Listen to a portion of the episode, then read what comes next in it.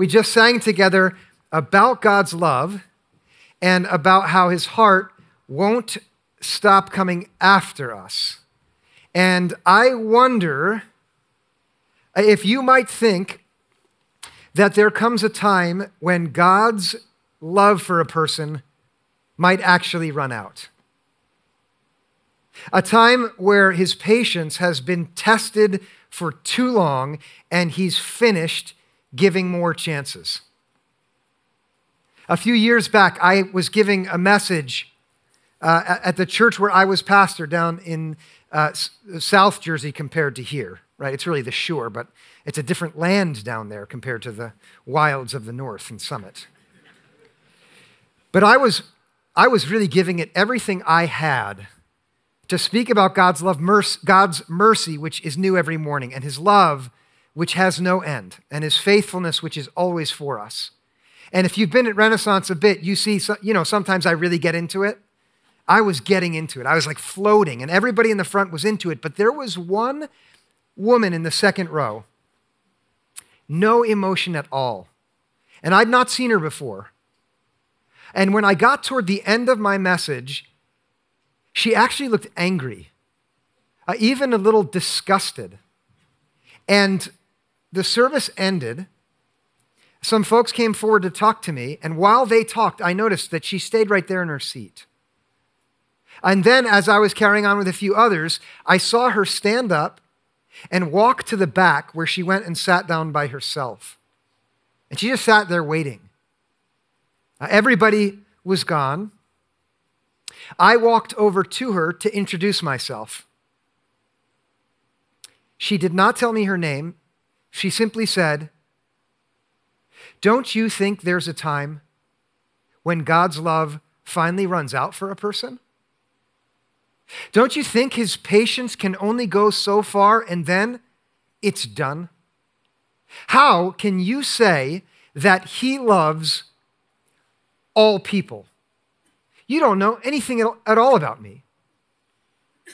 Now, I got to know her over the next few months.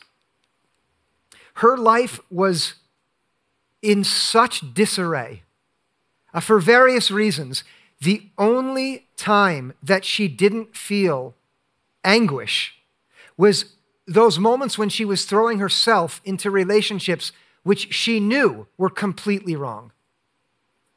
Her question about the limit of God's love was not for her a hypothetical question. She was actually asking for herself.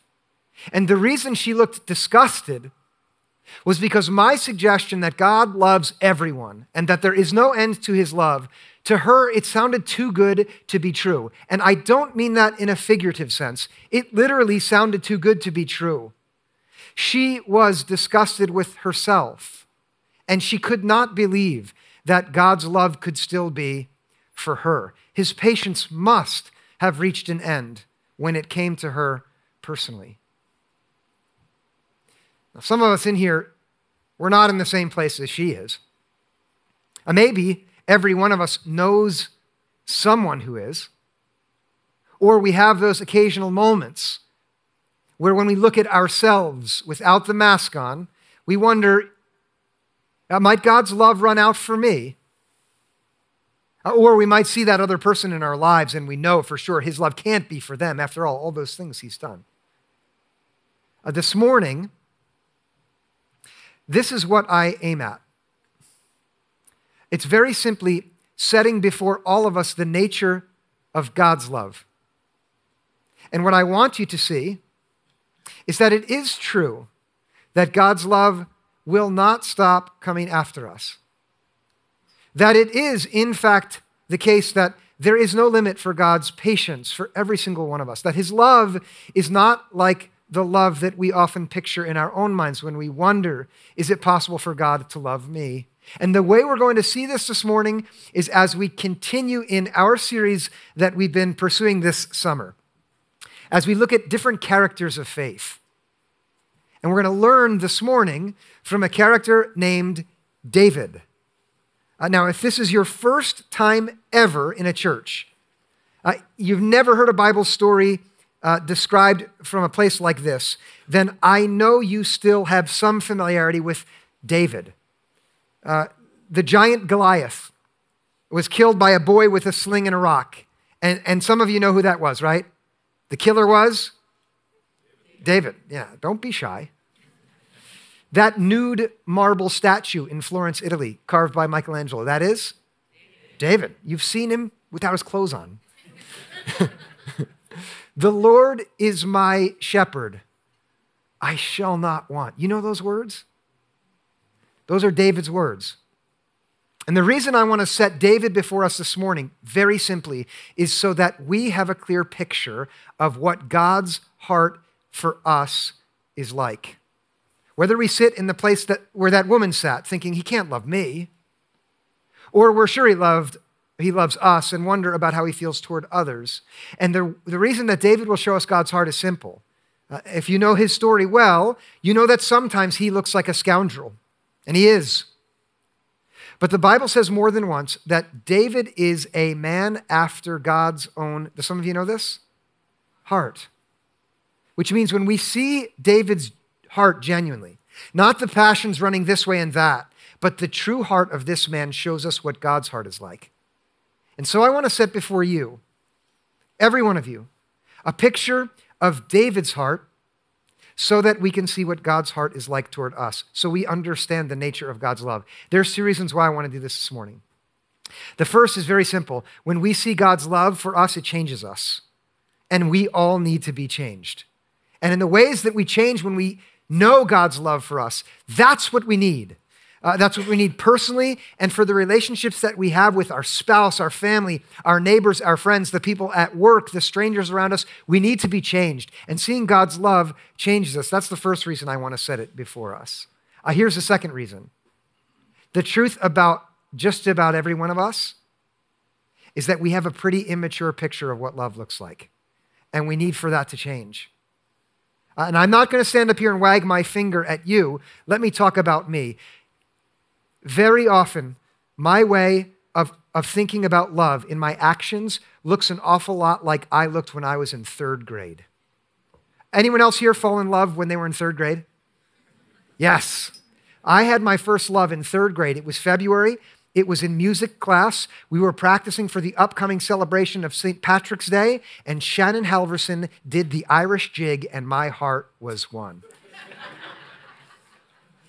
the, the, the, the socks, the little dress, the tapping, you know, that was it. And I started to think, how can I get her to know that I love her and to love me back? That's all I could think about. And thankfully, you know what happens in the middle of February, right? Valentine's Day, or Valentine's Day is what I called it then, Valentine's. And that meant I would go to school with a little bag, right, filled with the cards that mom bought me, and all of them were, you know, perfunctory for everyone in the class, but the one that mattered was the one that I would deliver on that day to Shannon Halverson. I started to rack my brain. How could I, how could I win her heart with? And so instead of getting one of those little ones, you know, that you get at the store, I choo choo choose you with a little train, I got myself, I got myself an index card and I put my poetic imagination to work. And I, I engaged every romantic molecule in my whole, bo- in my whole body as I planned it out, and here's what I came up with Dear Shannon, do you love me? yes or no? Check one. and I put two boxes. It was a masterpiece.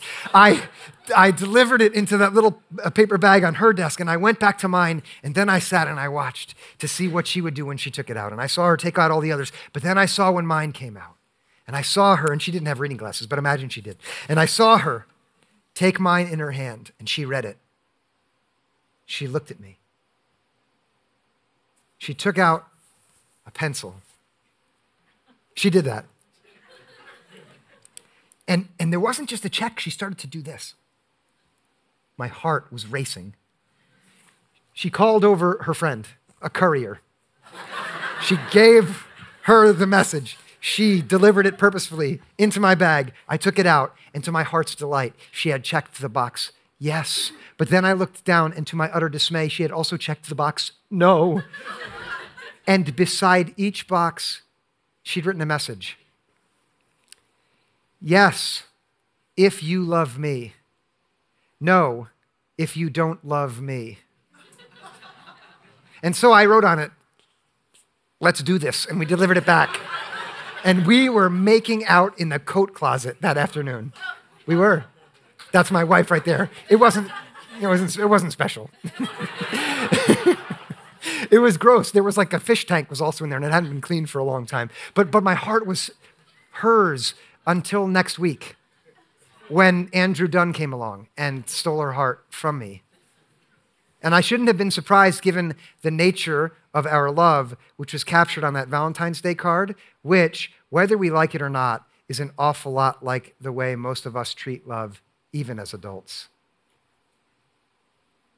Here, love for many of us is a contract, which is based on costs and benefits an arrangement between two people, both of whom agree as long as the cost to me does not exceed the benefit to me, then I will be in this relationship with you. But as soon as it changes, then I'll go find someone else who gives me more at a lower price. It sounds awfully crude, but that's the way it tends to work in third grade. And when we grow up, well, it just takes on a different a different look. But in many ways, that's how we approach love. If I get something from you, I give it to you. But if it costs me more than I'm willing to pay to get what used to be cheaper, but now has cost more, I might start looking somewhere else to get it. And this happens obviously romantically between to- so many men and women who will say, I've fallen out of love. And what they mean is, it just started to cost more than I get. But it happens in so many of the relationships that we find ourselves in, whether we'd like to admit it or not. For so many of us, love in our human interactions with friends, with neighbors, with people that we know at church, with our family members, and even our spouses really becomes a contract. And we're in it as long as it doesn't cost us too much. But once it starts to be too expensive, we might look somewhere else. If you were honest with your own approach to the people you're closest to, I bet you'd see that you act like this. And listen, I, I have no purpose this morning in making you feel bad. But I want to say this this is absolutely critical. The greatest danger for us is that we take this understanding of love into the way that we think about God. And so a man can stand and talk poetically about God's love for us.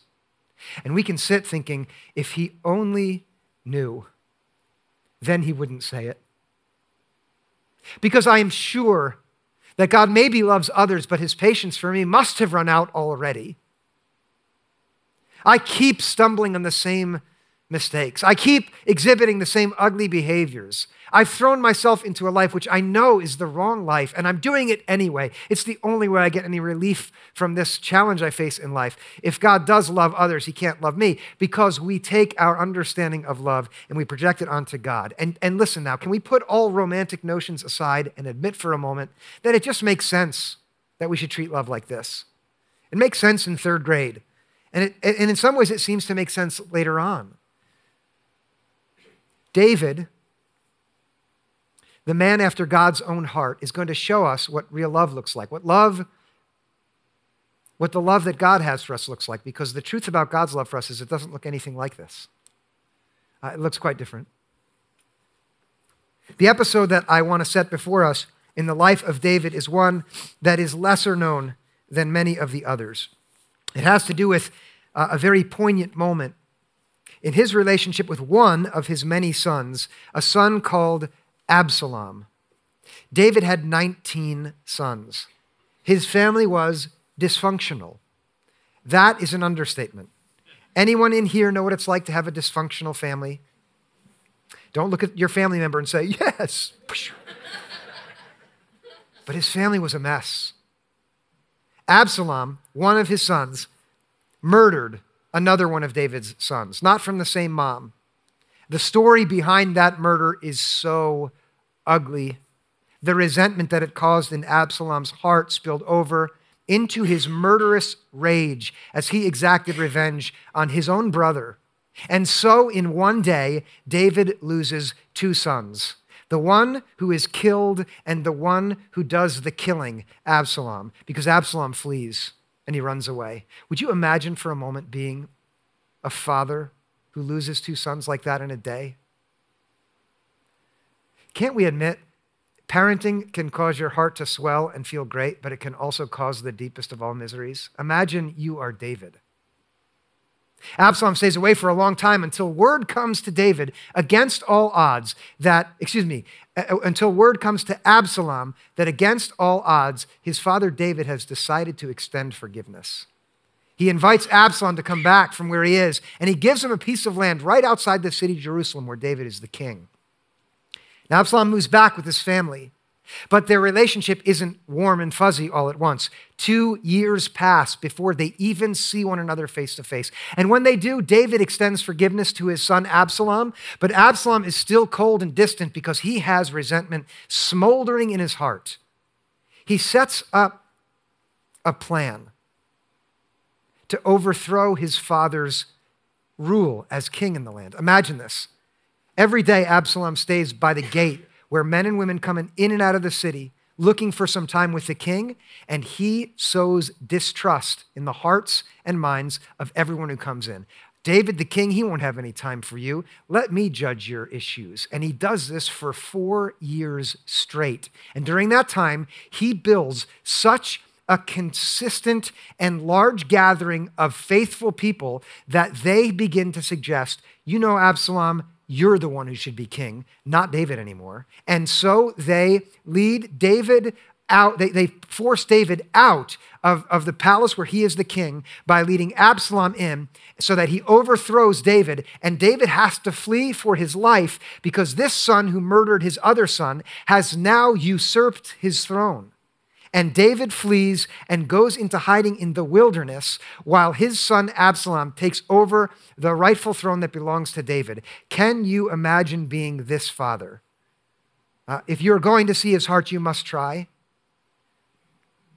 The narrators who tell this story in 2 Samuel, they give us a vision of what it's like for David while he's hiding in the wilderness and sets, they set it right beside what it's like for Absalom while he's planning his father's death in the palace. Uh, I want to show you an exchange between Absalom and one of his military advisors. This is in chapter 17, verse 1. Uh, look at this conversation. Ahithophel said to Absalom, and yes, obviously I practiced saying Ahithophel. Ahithophel said to Absalom, let me choose 12,000 men, and I will set out and pursue David tonight. I will come upon him while he is weary and discouraged and throw him into a panic, and all the people who are with him will flee. David is his father. David is his father who forgave him. David is his father who gave him another chance and some land to live on. And now he's plotting how to kill his father while he is in the worst place he could be, discouraged and fleeing in the wilderness. I will strike down only the king, and I will bring all the people back to you as a bride comes home to her husband. You seek the life of only one man, and all the people will be at peace. That is, Ahithophel says all 12,000 men will have the same singular goal, and that is to kill your father. Verse 4 The advice pleased Absalom and all the elders of Israel.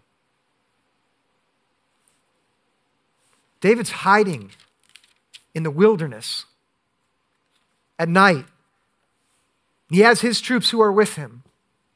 While his son is making this plan in his palace, David is speaking with his military advisors in the woods. He's got three of them.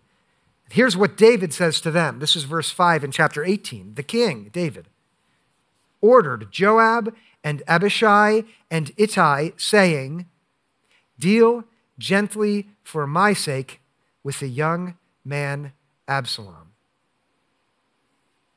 And all the people heard when the king gave orders to all the commanders concerning Absalom. What do you think it sounded like to those people who heard David give this command? Use your imagination. Do you think they thought, oh, that's awfully nice of him to give his son another chance like that? Wow, what a great military commander. We're glad that he's our king. Do you think that's what they felt? No. He looks really foolish. But this is a moment when we see the heart of David toward his son. Please understand, Absalom has decided to use all the power he has for one purpose to try to kill his father. And David has decided to restrain all the power he has for one purpose to preserve the life of his son. The battle begins to unfold as Absalom's plans become a reality. He and his 12,000 men leave the city of Jerusalem, enter the wilderness at night, hoping to surprise and overwhelm David. But what they're not prepared for is the fact that David has been a warrior and his men have been in charge of battles for far longer than they have. And so when they come into the wilderness, David's men out overpower Absalom's men, and they are altogether thrown into confusion and disarray, and they are routed. The men begin to flee in every direction. The battle does not go as Absalom had hoped, and we find, the narrator recounts, the singular moment where Absalom finally meets his own end. He is fleeing on a mule, which takes him underneath the branches of a low oak tree when his hair and head are tangled up in the branches. The animal flees, and there Absalom is stuck in the tree when one of his commanders, one of David's commanders, sees him and approaches.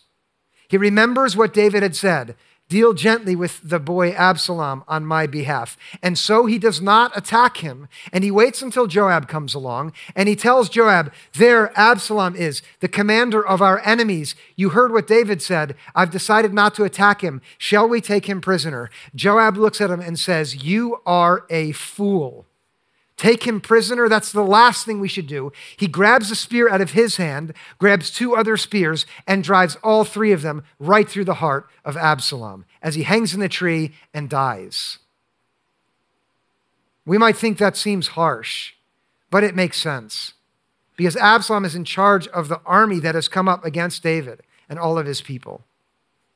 Now, David is back in the city, not knowing what is to come Uh, in the battle when two runners decide to bring the news to the king of what has happened. The first one does not know that his son has been killed, but he only knows that the war is over because all of Absalom's men flee after he dies. The second one knows exactly what has happened. I want you to see with me David's response in each case. In verse 28 of chapter 18, the news of victory comes to David from Ahimaaz. This is verse 28. then Ahimaaz cried out to the king, All is well. He prostrated himself before the king with his face to the ground and said, Blessed be the Lord your God who has delivered up the men who raised their hand against my Lord the king. That is, victory is ours. That is the news that he has given to David. And I want you to look at David's response in verse 29. The king said, Is it well with the young man Absalom? He's just received word that the troops that have come up against him have been defeated, and he only cares about one thing, and that is what has happened with my son Absalom. Now, I want to ask you a question. Don't you think there's a time where the love of a father for his son will finally come to an end? Don't you think there's a time where it makes sense to be forgiving and gracious, but only up to a certain point? After that, it doesn't make sense anymore. The time for forgiveness, well, it seems like it's past. Can you see that with me? I know that there's a part of us that wants to say, No, I would give in over and over and over again. Has your son ever killed your other sibling and then tried to kill you after? Has that happened? If it has, Look, let me be honest.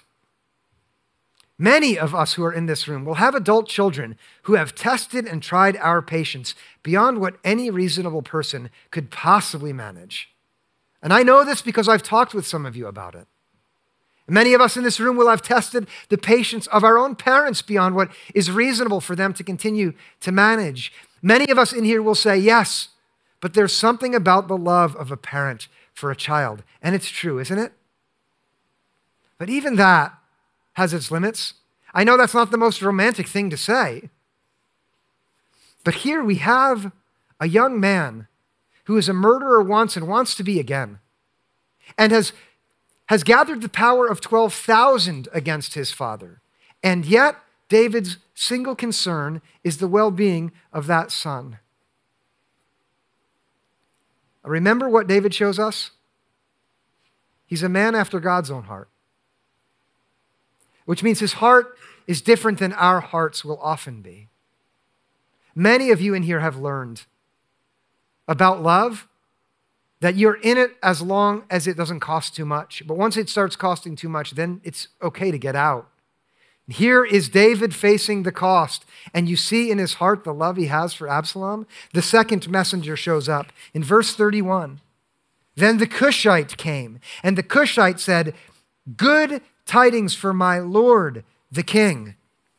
For the Lord has vindicated you this day, delivering you from the power of all who rose up against you. Same message as the first man. King, good news.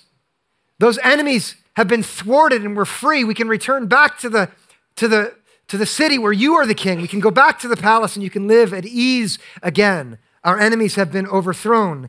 Verse 32 The king said to the Cushite, is it well with the young man Absalom?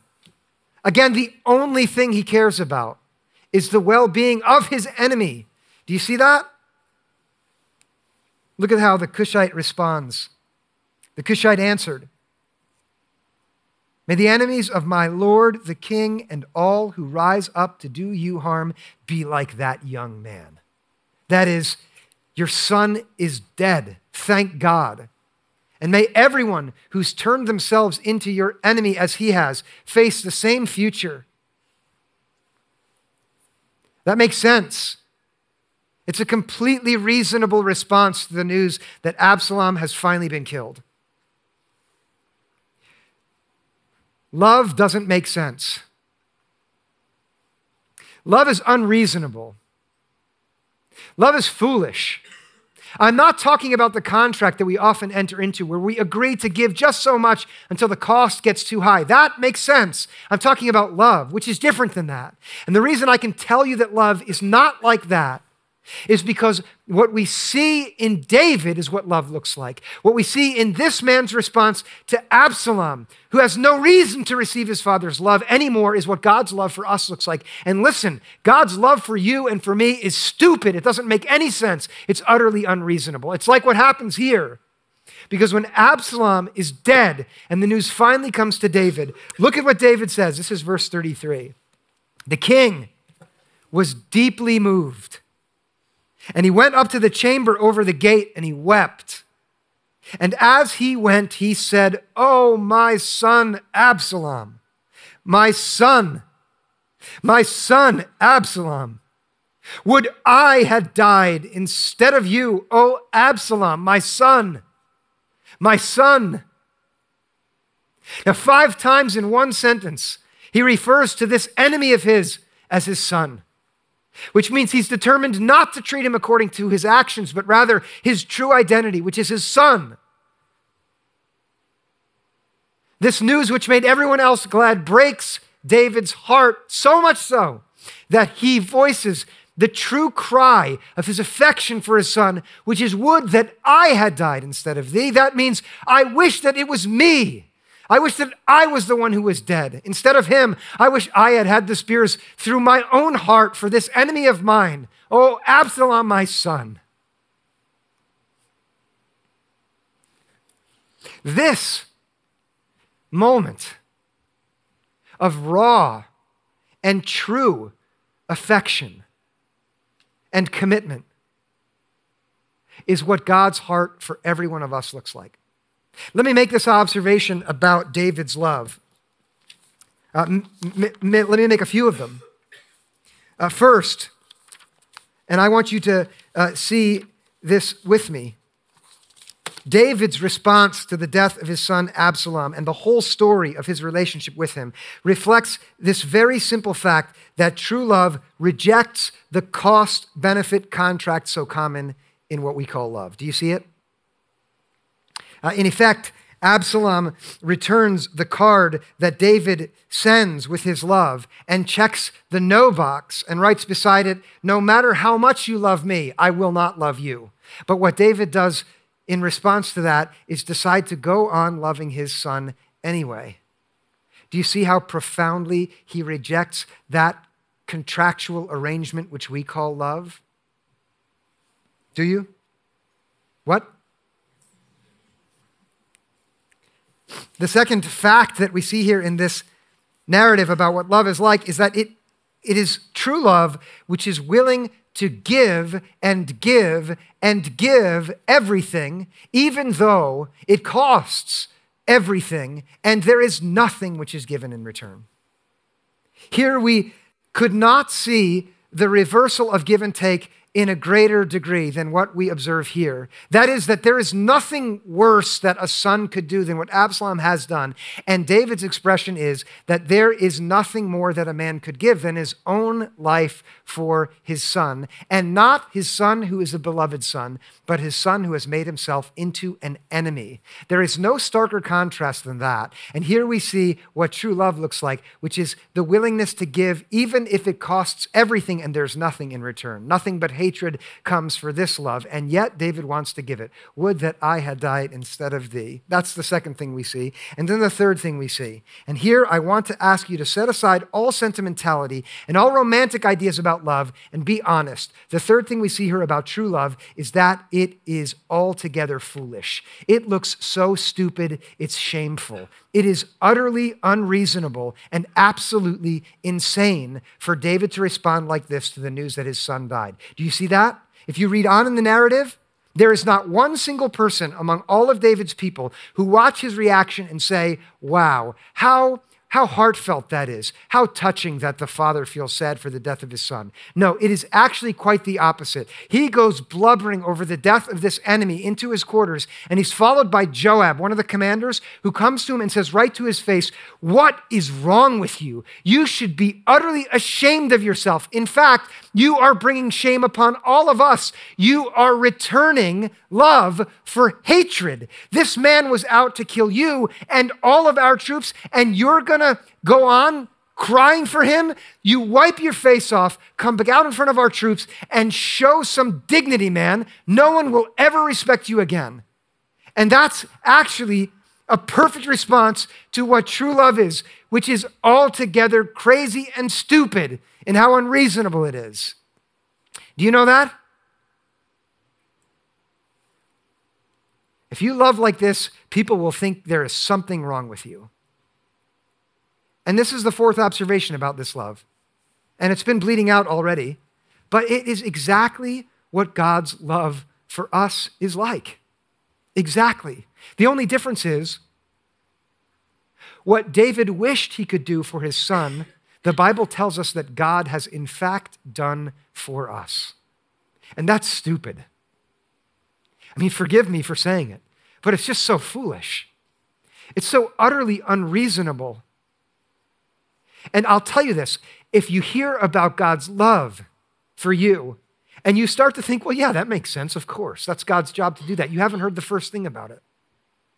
Only when it makes you think, gosh, that's embarrassing that God would go that far to love me, only then would you begin to grasp what God's love for you is actually like. Only when you sit after a message like this and think, yeah, that's nice and all, but it can't possibly be true. Isn't there a time when his love will finally end? Don't you think there's a limit to how much you can forgive someone? That's when you begin to grasp the reality of God's love. When it makes you say, like Joab said, that's foolish. The way that God's love for you is described by the Apostle Paul, whose faith we considered a few weeks back with the help of Mitchell. The way that his love is described for us looks an awful lot like David's love for his son Absalom. Listen to these words in Romans chapter 5 verse 6. For while we were still weak at the right time Christ died for the ungodly. And ungodly means so ugly in disposition and attitude and action that any person who took God's call to righteousness seriously would be embarrassed to be around a person like that. At the right time, Christ died for the ungodly. Indeed, rarely will anyone die for a righteous person, though perhaps for a good person, someone might actually dare to die. That is, if we're going to talk reasonably here, maybe if someone were good enough, then a person might dare to die for another person. But the ungodly one, and some of you in here this morning, Look at yourself and you say, Yes, that's me. Others of you in here this morning, you're tempted with the belief deep down inside that God could never love you. Or maybe you're sure that God couldn't love those other people. But hear the good news. This is verse 8 in Romans chapter 5. But God proves his love for us in that while we were still sinners, Christ died for us. Which means God in Christ did what David wished he could do for Absalom but could not. And that means this is what love is it is not a contract based on costs and benefit. It is instead a promised determination on the part of one who loves, who has decided that no matter what it costs, he will always love us. And that's what God has done for us in Christ, and that's true. Now, what if we took this to heart? Uh, these three things quickly. For starters, our relationship with ourselves would change.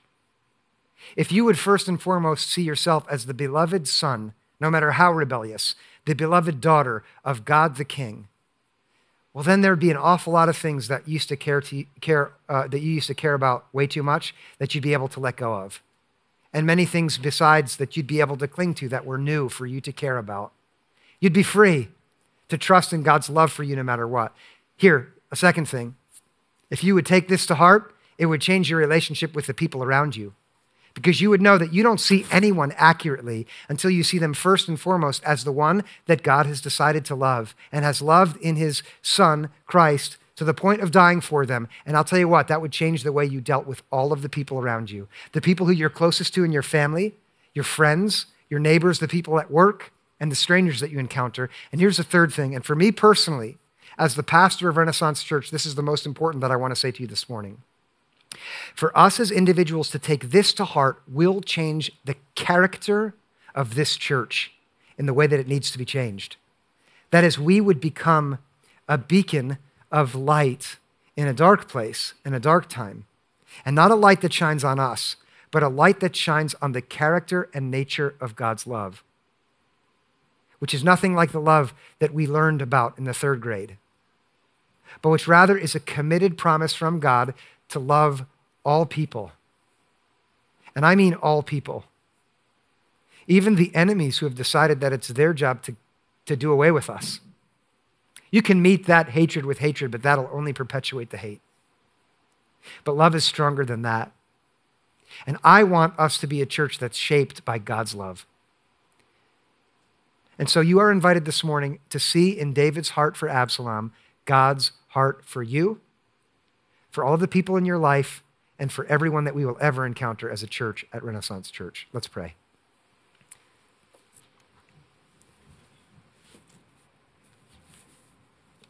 God, for the story of David and Absalom, we give you thanks. We thank you for the way that it gives us a glimpse of your heart to look at David's heart.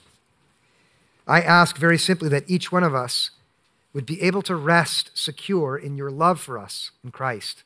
That there would be no doubt in our hearts anymore, not a claim to your love, but rather a stunned gratitude for how good you are and how gracious you've decided to be to each one of us. Help us have that attitude toward ourselves, but not only ourselves alone, but also may we see every man and every woman, every child and every grown up in our lives through the lens of your love. And then, God, would you change our church so we become a beacon of your love in this time and place which needs it so desperately? And we pray in the name of Jesus, the one who loved us and gave himself for us. In his name we pray. Amen.